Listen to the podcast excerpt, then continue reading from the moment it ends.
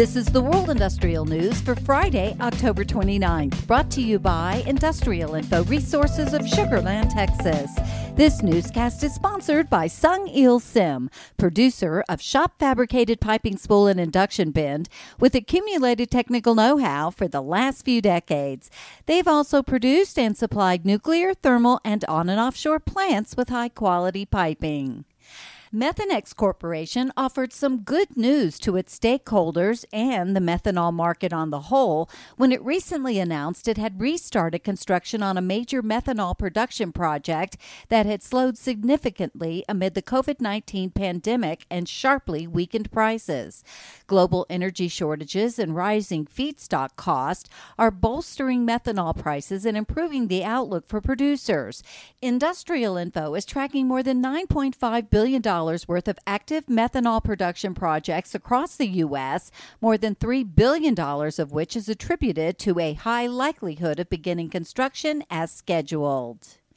Xcel Energy Incorporated's plans for Becker, Minnesota provide a good example of what the company is doing to meet its goal of eighty-five percent carbon reduction from two thousand five levels by two thousand thirty and one hundred percent carbon-free electricity generation by two thousand fifty. Becker is home to Xcel's Sherburne County Generating Station, known as Sherco Plant. Sherco is a coal-fired plant that Xcel plans to close in two thousand thirty. Nearby, Xcel will construct a four hundred sixty megawatt solar farm. And polyvinyl chloride, which has many applications in sectors ranging from healthcare and electronics to construction, has seen a boost in demand, especially with the impact of the covid nineteen pandemic.